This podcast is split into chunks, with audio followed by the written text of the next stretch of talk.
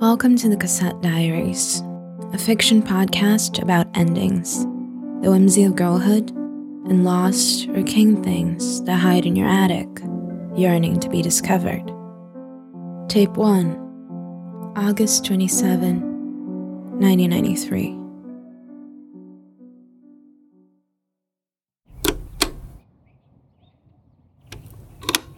Hungry. Is anyone else hungry? I think we should stop at Sonic. What about our original plan of staying in the backyard, though? You know how I feel about the full moon. Okay, okay, settle down. we are gathered here today underneath the light of the full moon to fully enjoy the last summer night of mayhem and freedom before our souls are inevitably crushed bit by bit on Monday by the Catholic school system. Now, we've had a good run this year. Art nights in the caves, drunk roller skating, There's still a scab on my Creek from ceremonies, shh, amongst many others. So, I propose we spend the night visiting those spots for one final time, as I, of course, recorded for posterity. Community theater is the worst thing that could have ever happened to you. I will gracefully accept that as a compliment. Ugh, Mary, do you have a cig? Yeah, sure, but they're menthols. I still want my cherry slushy. Come on, you guys. Fine. Let's go, ladies. Let's go! I'm calling shotgun, Yeah, you always do, and it's Sarah. and I'm still recording. and then, guess who's been behind us at the movies all along? Sister Agatha. Wait, by herself? By herself watching Alien 3? What in the world? Did y'all just see that? All those police cars? What the? Slow down, Sarah, we're going too fast. I think they're talking to Father Michael. Shit, shit, shit, shit. It's just us on the road, you guys. I can't turn around. It will look too obvious. We also definitely don't need another reason for that creep to single us out in mass next week. Just keep driving. Let's come back later. Like, before we go back to my house and ask Susie from the 7 Eleven what she saw. Mm, I'm down. We're gonna need some snacks later anyway for the bonfire. But first, the cave! But first, the But cave. first, But the first the cave. Here we are, in the meeting place of meeting places, where most are dare to go, and we go willingly. Did the stories Mr. Mailer tell us about fire and brimstone and hearing the devil cursing and groaning down here scare us? Yeah, they did.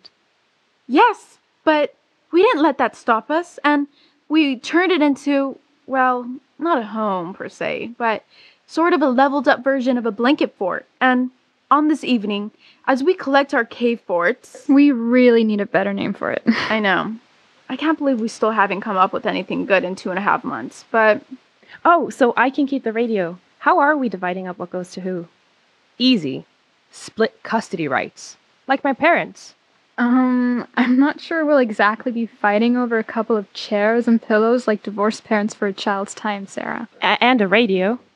And a a radio. let's just say our final words and we can figure this out when we're back home, you guys. I can work with that. Okay, I'll start. I wrote a poem. Drum roll, please. the nighttime omens, the pear shaped tree. Somewhere and sometime, a farm girl does her duty and wipes at her cheeks, carves her initials in silence on that pear shaped tree. thank you, thank you. Oh, I almost wish you saved that for the bonfire. It does have a spooky feel to it. But then we wouldn't have the brilliant idea of carving our initials in the cave. And you know what this means. Ritual, ritual, ritual, ritual, ritual. Um, okay, so let's go over this again. We drive by the parish, a couple of police cars are there, etc. But someone could have just tried to break in and steal the indulgences or something, and so Father Michael called the police. Okay, yeah. In my overexcitement, I did fail to come up with something reasonable. But if it indeed was something so small, why would they stay there for over an hour? Susie also said that soon after they got there, the light bars were off, like it wasn't urgent. Yeah, like they just hang out like best buds after hours. What? Mare? Never mind. Hey, your marshmallow is getting burned to a crisp. You better watch out. It's how I like it. It's about the contrast. That's a solid culinary choice. Do you want this one? I could make another. Oh, Mare, you have a leaf in your hair. Hold on. Fuck, Jesus, that's not a leaf. Fuck, I think you just had a praying mantis on your head. I can't really see, but You know what they say about praying mantises. that they're cute and one of the insects most often kept as pets. No! They're bad luck! Yeah, Sarah. Up here, the stories usually say it's really not good to mess with them. What? They're not even poisonous. Well, now we know, but I guess back in the day, the mountain people didn't, and called them the devil's horse and stuff. I mean, way, way back in the day. Someone probably saw one of them eating a hummingbird and thought this was not a bug to be messed with. See? Evil! So maybe we should, like, cleanse Mare of her bad luck? How? We dunk you under the water with, um, intent and stuff. Oh, I can say something like, We cleanse you of evil, blah, blah, blah. So you want to baptize me? well, yeah, but cooler. Way cooler. Without the oppressive, organized religion nature. It seems more meaningful to be baptized by your friends anyway. Fine, alright. Y'all can play pretend John the Baptist with me. The role of a lifetime. Ooh, then you can play Ophelia. We'll grab some flowers. It's a crossover. Everyone say, thank you, Sarah. Thank, Thank you, Sarah. Thank you, Sarah. Can I please have a burnt marshmallow now? Oh, it's cold. It's cold. Don't be a wuss. Come on. At least you won't be fully submerged, Addie. Count your blessings. I think keeping on the t-shirt is making it worse. Told ya. Just chuck it into the grass and oh gosh, it's cold. I'm really enjoying this. We should have been doing this all summer long. Skinny dipping beneath the light of the full moon and stuff. I mean, I kind of like it too. Come on, come cleanse me or whatever. I'm feeling very connected to nature right now. Light as a feather, stiff as a board. Oh my god, shut up. Okay, okay, serious. It's serious time.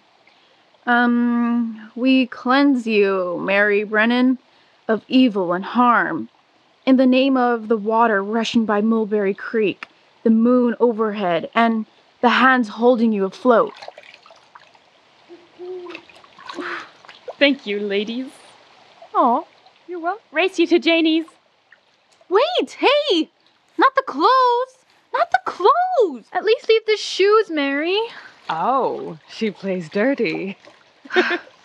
Tell me something new.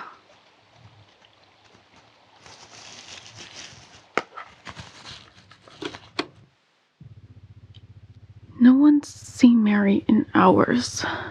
I. I woke up this morning in my room. It felt colder. Colder than it'd been for months. So, I just. I just laid in bed. I could hear Sarah snoring besides me in that soft way she does. Almost like she's shy when when she's dreaming, you know? And I could see Ada's hand poking out on the ground in front of my bed. I guess I thought Mary was still there, sleeping all curled up like a cat or or maybe something wilder.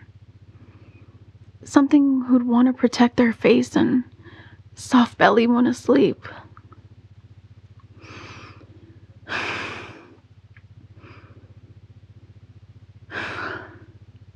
Eventually i got up though so i could see what i had in the fridge for breakfast and uh, I still didn't really look, didn't even realize that she she wasn't there anymore.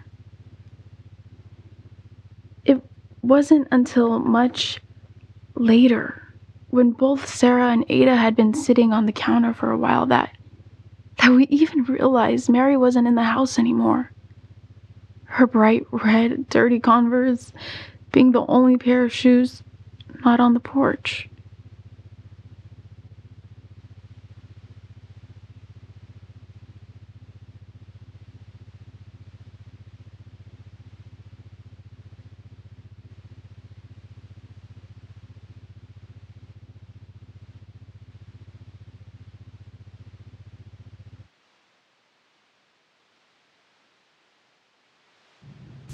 What the? Lydia, come help your dad. You haven't finished moving, you know? I, I know. Sorry. Coming. Ow. Shit. Uh, I, I got distracted.